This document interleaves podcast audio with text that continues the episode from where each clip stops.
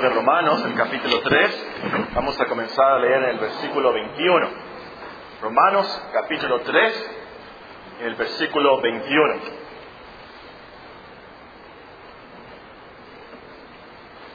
Esta es la palabra de Dios. Romanos capítulo 3 y el versículo 21.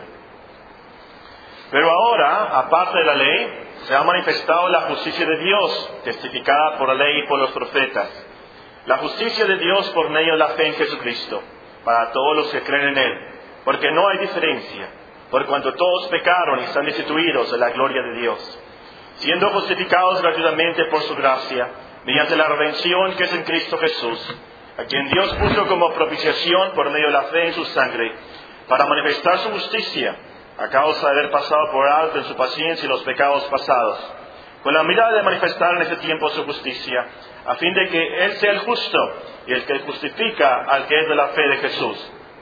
¿Dónde pues está la jactancia? Queda excluida. ¿Por cuál ley? ¿Por la de las obras? No, sino por la ley de la fe.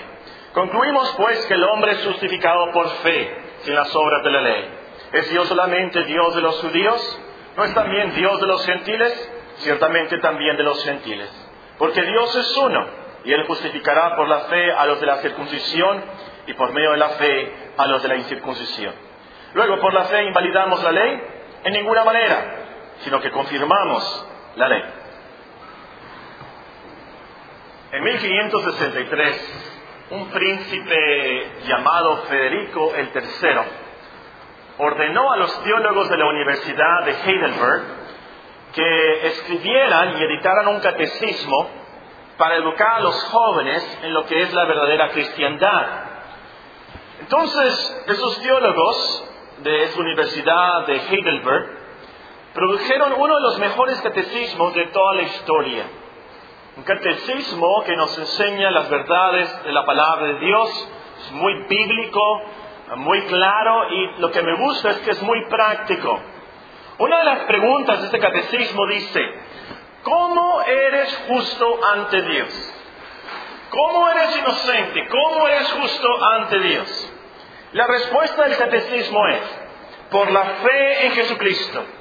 Y aunque mi conciencia me acuse de haber pecado gravemente contra todos los mandamientos de Dios, y aunque esté siempre inclinado a todo mal, sin que yo lo merezca, Dios por su gracia me acredita la justicia y santidad de Cristo como si yo no hubiera pecado. Antes bien, como si yo mismo hubiera sido tan obediente como Jesucristo. Y esto es lo que estamos estudiando en nuestra serie del libro de Romanos. Si somos tan pecadores, y todos somos pecadores, no hay ni uno justo, si todos somos tan pecadores y la gran ira de Dios Santo se revela contra pecadores, ¿cómo podemos ser justos ante Él? ¿Cómo podemos lograr no ser condenados y castigados por su ira? En este pasaje que leímos, el apóstol nos explica que Dios da la solución, Dios nos da de su justicia, Él nos declara justos. Pero ¿cómo hace esto? ¿Qué tenemos que hacer nosotros? ¿Por qué hace esto? Esto es lo que estamos estudiando de estos versículos. Ya aprendimos del versículo 21 en adelante que la justicia que Dios nos da es manifestada ahora. También, número dos, es parte de la ley. Número tres, fue testificada por la ley y por los profetas. Número cuatro, es por medio de la fe en Jesucristo. El último domingo estudiamos que es dada gratuitamente por la gracia de Dios. Hoy nos toca estudiar que la justicia que Dios nos da es mediante la redención que es en Cristo Jesús. El versículo 24 dice, siendo justificados gratuitamente por su gracia, mediante la redención que es en Cristo Jesús. La primera frase de este texto, aprendimos que Dios nos justificó sin tomar en cuenta nuestras virtudes, sin tomar en cuenta nuestras acciones, sin tomar en cuenta nada de nosotros, absolutamente nada. Y lo hizo a pesar de que nosotros merecíamos ser castigados.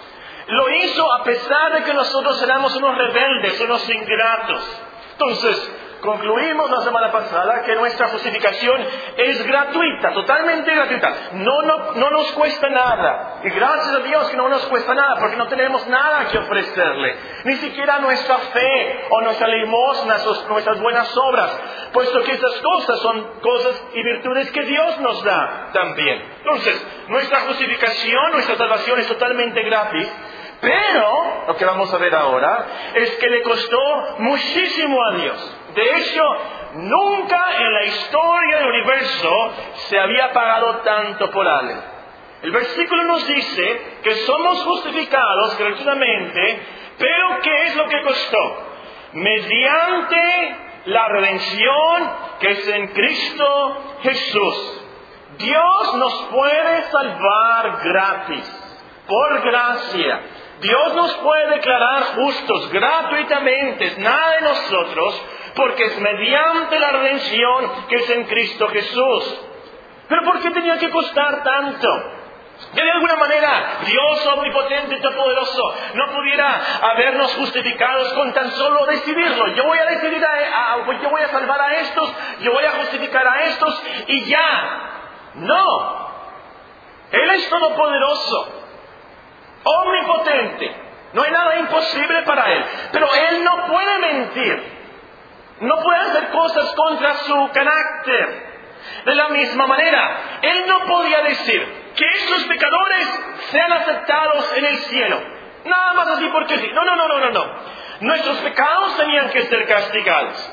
Alguien tenía que satisfacer la justicia estricta de Dios. Nuestros pecados, aún los más pequeños, las mentiritas blancas, son algo lo más grave e inmundo delante de la santidad de Dios. Es por eso que tuvo que ser mediante la redención que es en Cristo Jesús. Ahora, la palabra clave aquí es redención. ¿Qué es redención? El diccionario secular, a lo mejor ustedes tienen un diccionario en su casa, ustedes pueden ver qué significa redención. El diccionario común y corriente nos dice y nos da una buena definición. Redención es el efecto de redimir. Y redimir es rescatar o sacar de esclavitud al cautivo mediante precio. Es lo que dice el diccionario. Redimir es rescatar, librar, sacar de esclavitud al cautivo mediante un precio. En nuestros días están de moda, bueno, no de, bueno, de moda, pero es algo feo, los secuestros para librar a alguien de un secuestro que tenemos que pagar un rescate. De eso se trata. Pero nuestro Señor Jesucristo, en otras palabras, nos libró, nos rescató de una esclavitud mediante un precio. Ahora, ¿de qué esclavitud? ¿Qué esclavitud? ¿Cuál es el problema? ¿De qué nos rescató Cristo? El apóstol ya nos explicó en los primeros tres capítulos de Romanos que éramos esclavos del pecado. Estábamos bajo el pecado, nos dice el versículo 9. Estábamos cautivos a la voluntad del pecado y por eso pecábamos tanto y por eso el mundo peca tanto. Son esclavos del pecado. Entonces, el Señor nos rescató del pecado y del castigo que merecíamos por nuestros pecados. ¿Y qué precio pagó? ¿Qué precio pagó? Si redimir es rescatar la esclavitud a alguien mediante un precio, ¿qué precio pagó nuestro Señor Jesucristo? Nuestro Señor Jesucristo nos dice en la Biblia que pagó con lo más precioso del universo. Pagó con su propia sangre. Es por eso que Mateo nos dice en el capítulo 20, el Hijo del Hombre no vino para ser servido, sino para servir y para dar su vida en rescate por muchos. En 1 Pedro capítulo 1 también leemos, sabiendo que fuiste rescatados de vuestra vana manera de vivir, la cual recibiste de vuestros padres, fuiste rescatados no con cosas corruptibles como oro plata, sino con la sangre preciosa de Cristo, como de un cordero sin mancha y sin contaminación. Y conocemos los versículos hermanos. Y cantamos los himnos como este maravilloso y bonito himno que acabamos de cantar. Conocemos los himnos de la sangre. Y yo creo que la mayoría de los que estamos aquí sabemos que fuimos rescatados y salvos por sangre. Pero ojalá que nos impacte. Ojalá que nos emocionemos. Ojalá que nos llene de asombro y gratitud. Cristo nos redimió, nos rescató con su preciosa sangre. Ahora, noten que es redención en Cristo Jesús. Nos dice nuestro texto en Romanos 3, 24. Mediante la redención que es en Cristo Jesús.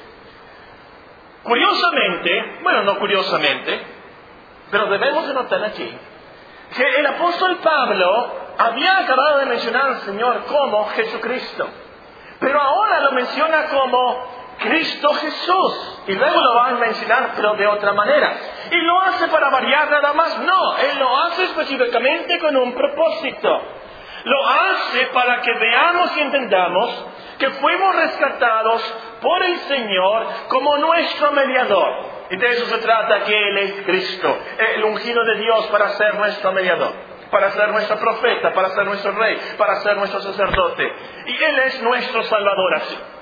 Pero subrayen, y eso es lo que quiero que subrayen, que es en Cristo Jesús que tenemos esta redención.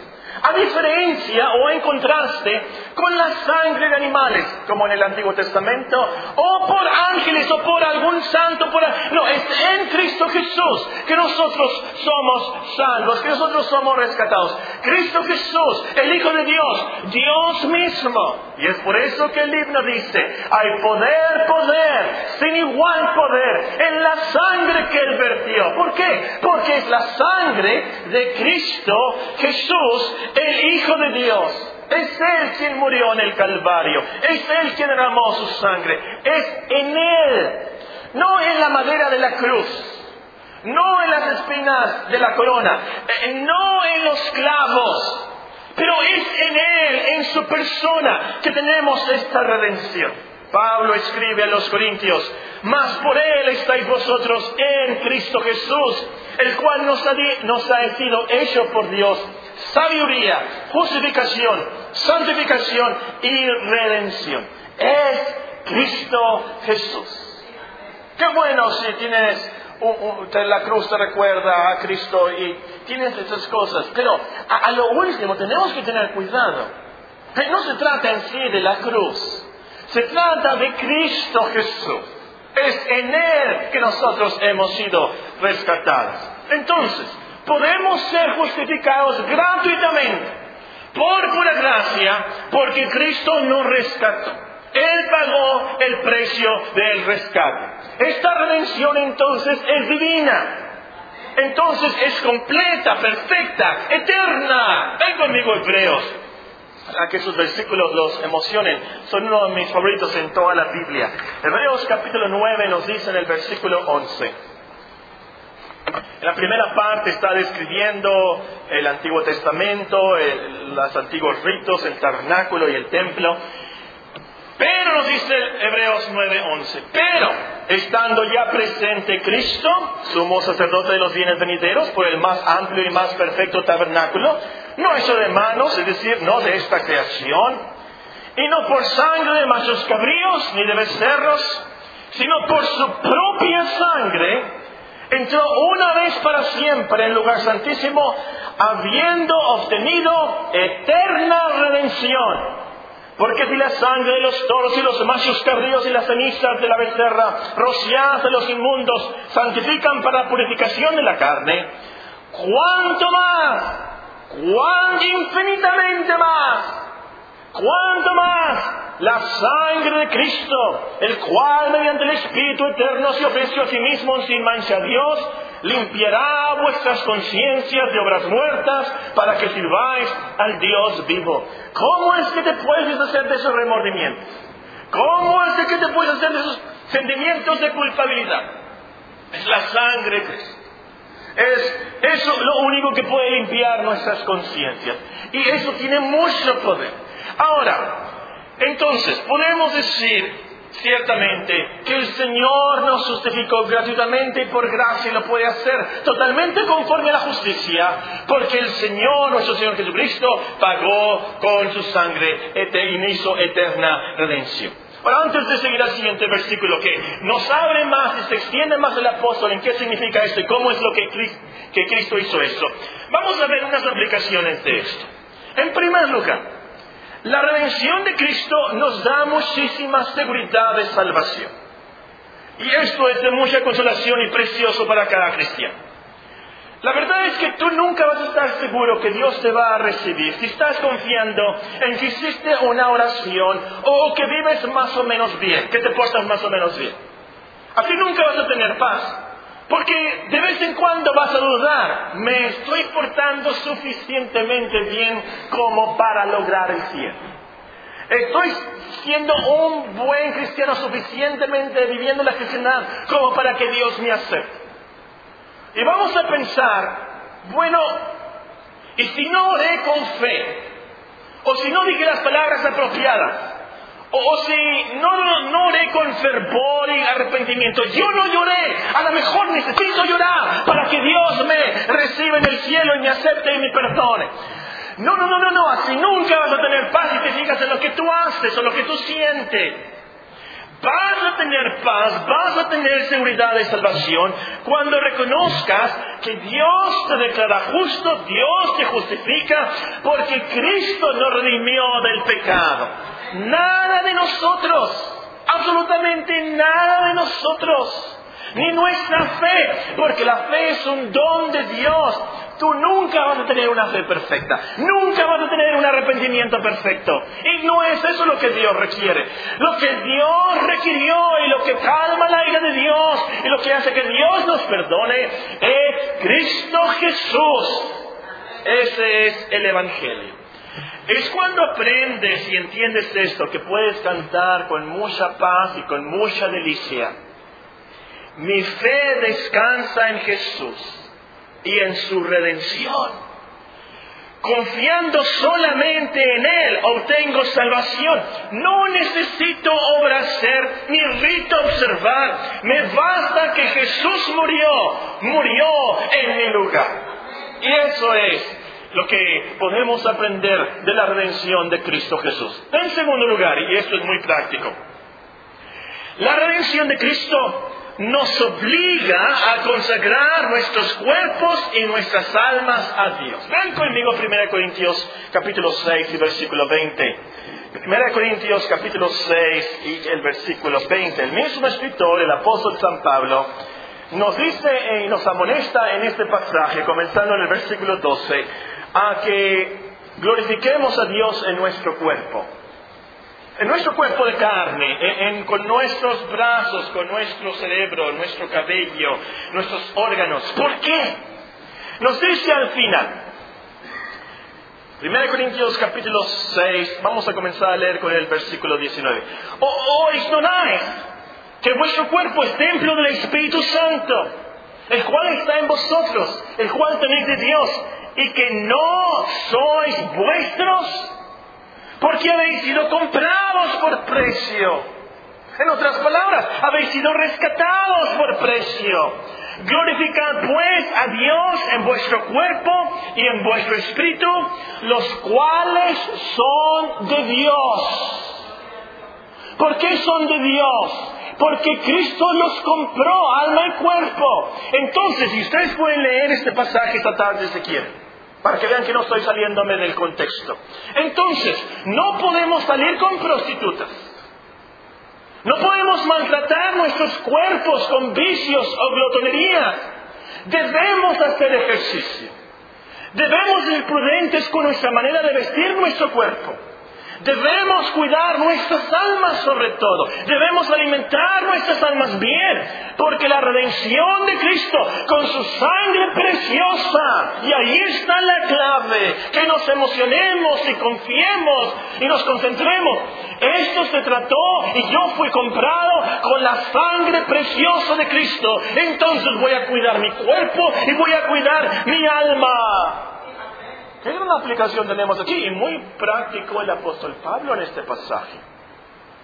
El Señor no nos rescató para que fuéramos esclavos de nuestros deseos carnales una vez más, por supuesto que no.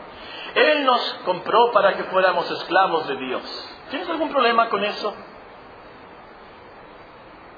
Él nos compró para que fuéramos siervos, esclavos de Dios, para servir a Dios para hacer las cosas que agradan a Dios. Entonces, no podemos hacer con nuestros cuerpos y nuestras vidas lo que se nos dé la gana. No, son de Dios. son de Dios. La última aplicación, hay otras aplicaciones, pero la última que voy a mencionar. La redención de Cristo nos asegura el cuidado de Dios. Hay una gran promesa en Isaías 43, ¿se acuerdan? Cuando nos dice en los primeros versículos, no temas. ¿Por qué? Porque yo te redimí. No temas, porque yo te redimí. Dios nos rescató, Dios nos compró con la sangre de su Hijo. Claro que nos va a cuidar. Claro que nos va a cuidar. Una de las preguntas favoritas del catecismo de Heidelberg es la primera pregunta. Se la recomiendo mucho si la pueden memorizar. Antes de ir al hospital, antes de un, gran problema que van a tener, van a confrontarse con una decisión o están por morirse. Yo les recomiendo que estudien y se apliquen y mediten esta pregunta. Está basada en la redención de Cristo. Escuche. ¿Cuál es tu único consuelo tanto en la vida como en la muerte? ¿Cuál es tu único consuelo, tu gran consuelo, tanto en la vida como en la muerte? La respuesta dice, que yo, con cuerpo y alma, tanto en la vida como en la muerte, no me pertenezco a mí mismo, sino a mi fiel Salvador Jesucristo, quien con su preciosa sangre ha hecho satisfacción total por todos mis pecados y me ha librado del poder del diablo, quien además me cuida de tal manera que sin la voluntad de mi Padre Celestial, ni un solo cabello cae de mi cabeza. Y hay versículos para comprobar esto. Ni un solo cabello cae de mi cabeza. Antes bien, hace que todas las cosas ayuden para mi salvación. Y quien también por su Espíritu Santo me asegura la vida eterna y me da la voluntad y la disposición sincera para vivir y morir para Él. Yo agregué estas últimas palabras. Los teólogos de Heidelberg en 1563 terminaron esta pregunta y quien también por su Espíritu Santo me asegura la vida eterna y me da la voluntad y la disposición sincera para vivir. Pero lo último, Él también nos da la disposición sincera y la gracia para morir en Él. Como dijo el apóstol Pablo, porque para mí el vivir es Cristo y el morir es ganancia. Muy bien, el siguiente versículo comienza describiendo a Cristo Jesús Romanos capítulo 3 y el versículo 25.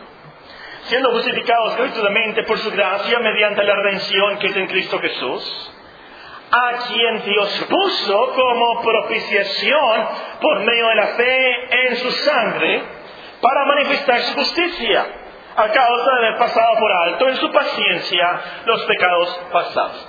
En primer lugar, noten que es Dios quien hizo esto. Es Dios Padre quien hizo esto. A quien Dios puso como propiciación. Ahorita vamos a ver lo que significa propiciación. Y hay muchos que tienen problemas con esta palabra y no quieren esta palabra, no les gusta esta palabra porque se trata de un sacrificio. Y dicen, esto es pagano, esto es de la mitología, esto es de los aztecas, y ellos sacrificaban a personas para calmar la ira del Dios, del sol, y, Tlaloc y todos esos dioses, y, y si había problemas y sequías, y para calmar la ira de los dioses, ellos, hacían sacrificios. Pero Dios, el Dios de la Biblia no es así, y no les gusta eso. La verdad es que los aztecas probablemente sacaron estas enseñanzas de lo que Dios le había dicho a Adán. Fue Adán y Eva los primeros que supieron de un altar y de un sacrificio. Eh, eh, ¿Por qué murió Abel? Abel murió porque había hecho un sacrificio, ¿se acuerdan? Y le agradó a Dios, ¿se acuerdan? Caín había hecho otro sacrificio y no le agradó a Dios y Caín mató a su hermano Abel. ¿De dónde sacó Abel la idea de un sacrificio de un cordero? Dios les había enseñado Dios les había enseñado. Desde que Dios vistió a Adán y Eva de piel, ¿de dónde sacó esa piel? Sacó la piel de unos animales, había Dios hecho un sacrificio. Entonces la idea de sacrificios de los aztecas es una idea así pervertida, sí, pero lo último es una idea que traían de sus antepasados, esa religión que ellos habían captado desde el principio. Bueno, el punto es que a muchos no les gusta aquí lo que vamos a decir de propiciación, pensando cómo es que Dios no es tan cruel y que nada más lo podamos calmar con un sacrificio. Pero la gran diferencia aquí no es que nosotros estamos sacrificando a nuestros hijos. La gran diferencia aquí no es que nosotros estamos sacrificando algo que nosotros hayamos puesto y ofrendado. La gran diferencia es que es Dios, Dios, quien hizo esto. Esto fue profetizado en Génesis 22 cuando fue Abraham que fue y llevó a su hijo Isaac, ¿se acuerdan? Esto fue profetizado en Isaías 53 con esas asombrosas palabras. Jehová quiso quebrantarlo, sujetándole a padecimiento a su hijo. Increíble. Y el punto, hermanos, es, Dios tomó la iniciativa. Dios planeó. Dios ejecutó, Dios sacrificó, Dios hizo todo para salvar a su pueblo, entregando a su Hijo en propiciación por nuestros pecados. La salvación es 100% de Dios, Él merece toda la gloria, nada de nosotros. Ahora, puso, dice puso, a quien Dios puso. Esto es una palabra interesante. Se puede traducir como en Efesios 1.9, que Dios propuso o Dios planeó de antemano, proponer de antemano a Cristo como propiciación. Y es cierto que en el propósito eterno de Dios, Cristo fue nuestra propiciación. La palabra también puede ser traducida, puso como aquí en nuestro texto, y connota poner algo en público, así como los comerciantes ponen en las ventanas mercancías para que el la gente que pase la vea, la pone en público ahí para que la gente vea y compre sus cosas. Así también, de eso se trata esta palabra, poner para que lo vea el público. Dios presentó y públicamente, claramente, como dice Galatas 3, claramente, públicamente, presentó a Cristo como propiciación. Y eso es lo que hizo él en el Calvario. El Calvario no se hizo escondida. Había un letrero ahí, ¿se acuerdan? Y no era algo místico y secreto. Se dijo a todos en tres lenguajes. El latín, el hebreo y el griego. Esto fue algo que se hizo público. Los discípulos van en el camino a Maús y nuestro Señor Jesucristo se les aparece, ¿se acuerdan? Como si fuera un extraño. Y ellos se comienzan a platicar de lo que había sucedido. Y, ellos le preguntan, ¿qué, no sabes de esto? Eh, todos saben de esto. Dios en el Evangelio lo hace hoy. Y todo el mundo sabe de la crucifixión y del Calvario a quien Dios puso como propiciación. Fue algo público. Esto es para todo el mundo, no tan solamente para los judíos. Ahora, propiciación, otra palabra muy, muy eh, importante para el cristiano. Es uno de esos términos bíblicos que todo buen cristiano debe de conocer. El diccionario, el común y corriente, el secular, nos dice propiciación es el sacrificio que se ofrecía para aplacar la justicia divina y tener a Dios propicio. Una buena definición, excelente definición de la palabra griega. Es el sacrificio que se ofrecía para aplacar la justicia divina y tener a Dios propicio. Los primeros capítulos, el apóstol Pablo, escriban por ahí, Romanos 1.18, nos había explicado que Dios es tan santo, tan santo, que la justa ira de Dios se revela desde el cielo contra toda maldad de los hombres. Entonces, de seguro, y este es el punto del apóstol, de seguro que Dios está muy enojado contra nosotros. Y llegará el día del justo juicio de Dios contra el pecado, contra los pecadores contra todos los humanos. ¿Cómo podemos calmar esa ira? ¿Cómo podemos estar listos para el día del juicio? ¿Qué podemos hacer para que Dios sea propicio a nosotros pecadores? La respuesta está en propiciación. El sacrificio que calma la ira de Dios contra el pecado. Y de eso se trató el Calvario. La furia de la ira de Dios no cayó sobre nosotros. cayó sobre Cristo en el Calvario. Él tomó nuestro lugar. Y es por eso de los dolores de la cruz. Y es por eso de ese increíble clamor del Señor. Dios mío, Dios mío, ¿por qué me has desamparado? La ira de Dios sobre Cristo. Entonces, hermanos, Dios nos puede justificar gratuitamente por gracia, porque el sacrificio de Cristo calmó su ira contra nosotros. Él puede ser propicio a nosotros, porque Cristo tomó nuestro lugar en el Calvario. Aunque nosotros somos cristianos pecadores y fallamos muchas veces, Dios nos es propicio, porque el sacrificio de Cristo Jesús calma su ira contra nosotros. Ese es el Evangelio. Ese es el Evangelio. Esto es algo real, es algo eficaz, Dios nos es propicio, Dios nos favorece, Dios ya no puede estar enojado contra nosotros porque Cristo nos ha reconciliado para siempre. Él no puede estar enojado, pues el sacrificio de Cristo lo calmó para siempre. Los judíos entendieron esto luego, luego. Porque los judíos tenían en el tabernáculo el arca del pacto, y sobre el arca del pacto, ¿se acuerdan que cubría la ley, los mandamientos, las tablas que estaban? ¿Qué cubría? Cubría una cosa, una cosa de oro llamada el propiciatorio. Esa cubierta especial del arca del pacto recibía la sangre de los sacrificios. Ustedes pueden leer de eso en Levítico 16 y Levítico 17. Y Dios así perdonaba y era propicio a los judíos. Esa, ese propiciatorio, esa cubierta del arca del pacto, profetizaba, por supuesto, la obra de Cristo. Y el punto es, y con esto quiero que salgas de estas puertas en esta mañana. Dios puede perdonarnos toda clase de pecados gratuitamente y por gracia, porque Cristo calma su ira. No le tienes que tener miedo a Dios, por así decirlo.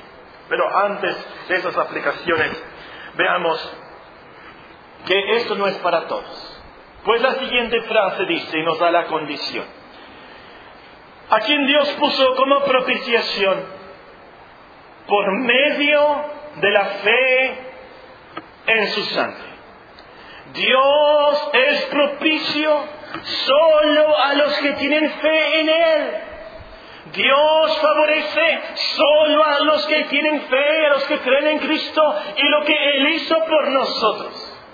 Y esta fe, por supuesto, no es una fe general. Como dicen muchos, yo creo en Cristo, yo creo en Él, pero no le aman no le obedecen, no le siguen, no le adoran. Los demonios son mejores que ellos, porque los demonios creen. ¿Y qué dice Santiago? Los demonios tiemblan. Muchos que dicen, y a lo mejor usted dice, yo creo en Cristo, pero usted no tiembla su palabra, no le obedece, no le adora. No, no, no, Dios no es propicio a usted.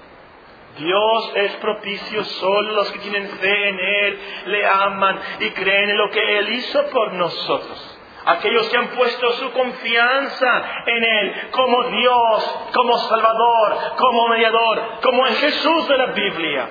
Esa fe es creer en sus promesas, es perseverar en su Evangelio. Y lo último es, la propiciación es en su sangre. Y usa esta palabra el apóstol, por supuesto, para hablarnos de un sacrificio. Cuando los judíos escuchaban sangre, escuchaban de un sacrificio, en otras palabras. La sangre derramada en el sacrificio había sido derramada en muerte violenta. Pero no olvidemos esta verdad, hermanos.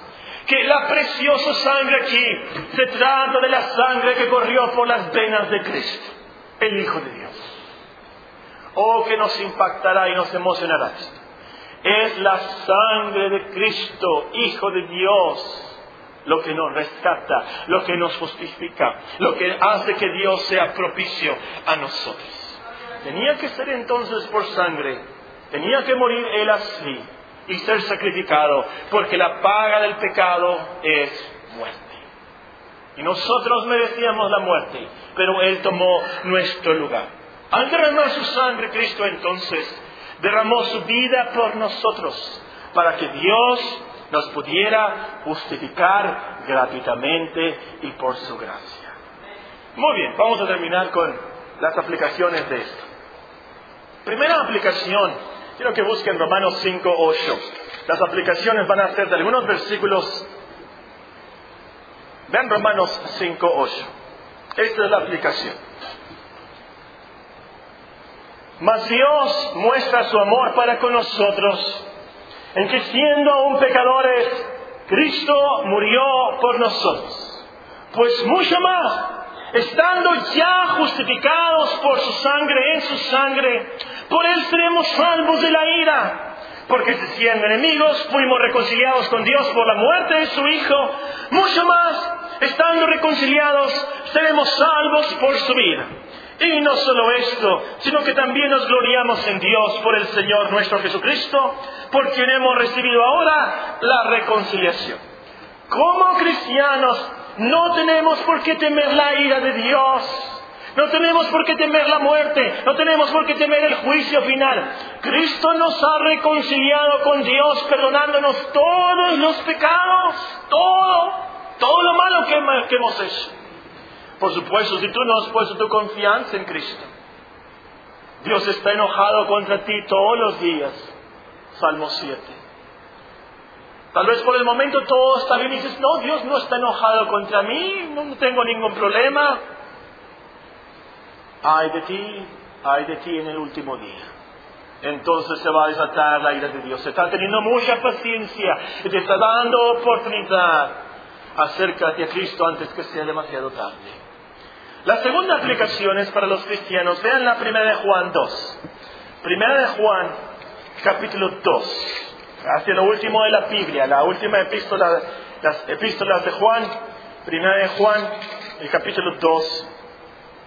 Y el versículo 1 nos dice, hijitos míos, está hablando a cristianos, estas cosas os escribo para que no pequéis. El cristiano no peca, nos dice en este libro, no quiere pecar. Pero si alguno hubiera pecado, abogado tenemos para con el Padre, a Jesucristo el justo. Él es la propiciación por nuestros pecados, y no solamente por los nuestros, sino también por los de todo el mundo. O como dije el apóstol San Pablo, no tan solamente de los judíos, pero también lo de los griegos y todos los gentiles de todo el mundo. La lección es esta. Como cristianos fallamos y fallamos mucho. Pecamos y pecamos mucho. Muchas veces, como dice Romanos 7, hacemos lo que no queremos hacer. Y gritamos. Y nos falta paciencia con nuestros hijos y con nuestro esposo. Codiciamos, envidiamos, vemos cosas que no debemos ver. Somos tan incrédulos y tenemos tantas dudas. Somos tan negligentes y somos tan fríos a las cosas de Dios. Ni siquiera pudimos orar cinco minutos diarios la semana pasada. En nuestra conciencia lo sabe. Y esos pecados nos hace sentir muy mal. Nos entristece. Pero lo más profundo de nuestro corazón, muchas veces en el mes, clamamos miserable de mí. ¿Quién me puede librar de este cuerpo de muerte? Pero creamos en la promesa del versículo 9, el primero de Juan 1. Si confesamos nuestros pecados, Él es fiel y justo para perdonar nuestros pecados limpiarnos de toda maldad. Creamos en la realidad de la propiciación de Cristo. Es lo que el apóstol nos dice aquí. Si alguno hubiere pecado, abogado tenemos para con el Padre, a Jesucristo el justo. Él es la propiciación por nuestros pecados. Dios no está enojado. No puede estar enojado contra nosotros, aunque hayamos pecado, porque Cristo calmó su ira, pagó el precio, pagó el rescate. Entonces no somos condenados por Dios por eso Dios nos perdona tan malos como somos. Por eso Dios nos ama y por eso nos ayuda a vencer esas tentaciones. La tercera aplicación, y con eso termino, es el 1 de Juan 4.10. 1 de Juan 4.10. En esto consiste el amor. No en que nosotros hayamos amado a Dios, sino en que Él nos amó a nosotros y envió a su Hijo en propiciación por nuestros pecados. Amados, si Dios nos ha amado así, debemos también nosotros amarnos unos a otros. Ciertamente hay que alabar a Dios por su gran amor al enviar a su Hijo, su único Hijo, a sacrificarse por nosotros. ¡Qué gran amor! Juan 3:16 te lo sabes de memoria, porque de tal manera amó Dios al mundo que ha dado. Él lo dio en propiciación por nuestros pecados. ¡Qué gran amor el de Dios! Y debemos adorarlo, pero también debemos imitarlo. Debemos amarnos los unos a los otros, así como Él nos amó y como Él nos perdonó, debemos de perdonar los unos a los otros. Y en lo último en gloria vamos a entender más estas cosas y vamos a cantar, como dice Apocalipsis, digno eres tomar el libro y de abrir sus sellos, porque tú fuiste inmolado y con tu sangre nos has redimido para Dios de todo linaje y lengua y pueblo y nación. Esa es la cristiandad. Dios mandó a su Hijo a morir por nosotros, en nuestro lugar, por nuestros pecados. Él lo hizo, no nosotros. Nosotros le amamos a Él porque Él nos amó primero. ¿Cómo eres justo ante Dios? ¿Cómo puedes ser tú inocente con todas las cosas malas que has hecho y tu corazón tan malo y perverso? ¿Cómo puedes ser justo ante Dios todos los días? Por la fe en Jesucristo. Y aunque mi conciencia me acuse de haber pecado gravemente contra todos los mandamientos, y aunque esté siempre inclinado a todo mal, sin que yo lo merezca, Dios por su gracia me acredita la justicia y santidad de Cristo como si yo no hubiera pecado. Antes bien, como si yo mismo hubiera sido tan obediente como Jesucristo. ¿Cómo es posible esto? Siendo justificados rectamente por su gracia, mediante la redención que es en Cristo Jesús, a quien Dios puso como propiciación por medio de la fe en su sangre. Oremos.